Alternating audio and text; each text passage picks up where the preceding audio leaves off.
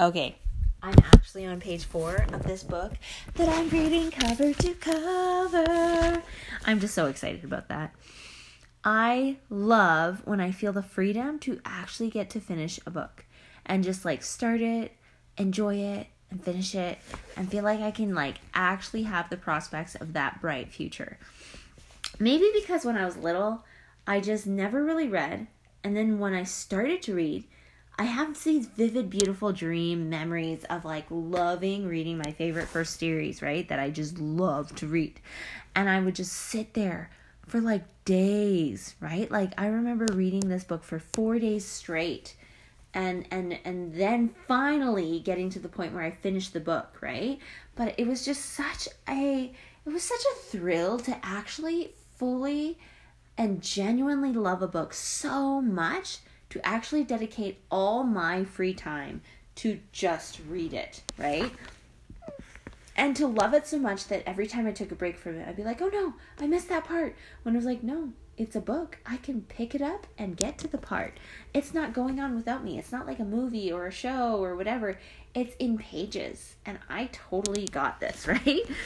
So, anyways, here I am on page four. And this um, kitty character person, like real person, from As I Have Loved You by Kitty DeRuyter. So she talks about when she's little, and they would have this morning devotional every morning. And one of the scriptures she remembers from her dad was one about love, and another one from her mom was about love too.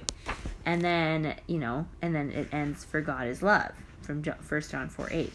Then she says, After our daily scripture reading, we would sing a hymn, usually a familiar one that we children took turns choosing. My favorite song said, Jesus says that he can see the light in our souls, whether it is bright and gives off lots of light or only flickers as a candle about to burn out. From my father, I learned about Jesus, and I remember especially the story of Jesus meeting the woman at Jacob's well.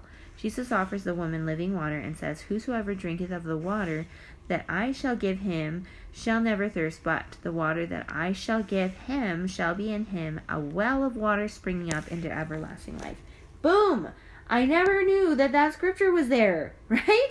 And that means a lot to me because I have um, this kind of repertoire that I do when I teach yoga, and I love this one pose that I kind of created as like a variation to goddess pose, where like we have like we're in a squatting position and we put our hands together open like a vessel, and we're scooping water from a well, right? Like, but like this is beautiful because it explains it exactly. It's like, oh, it's Jacob's well and like it says exactly what I'm trying to explain and to get people to feel when we're doing this woman at the well kind of position and breathing.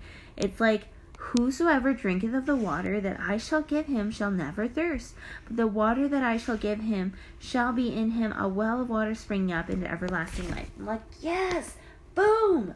That's exactly what I want people to take away from that beautiful pose and that beautiful breathing system like situation is to just just take in all of the love that is available to us right now and don't try to be like kind of stingy. Uh think that you need to be like not liberally like scooping up all the water from the living water of life that you possibly could because it is there and it's ready for us and we're going to need all that we can get right it's like saying, "Oh, I'm only going to give I'm only going to follow these commandments cuz like I only need these many blessings," right? It's like, "No, let's follow all the commandments cuz we're going to need all the blessings that we could get." Quite honestly. So, I love that. Everlasting life.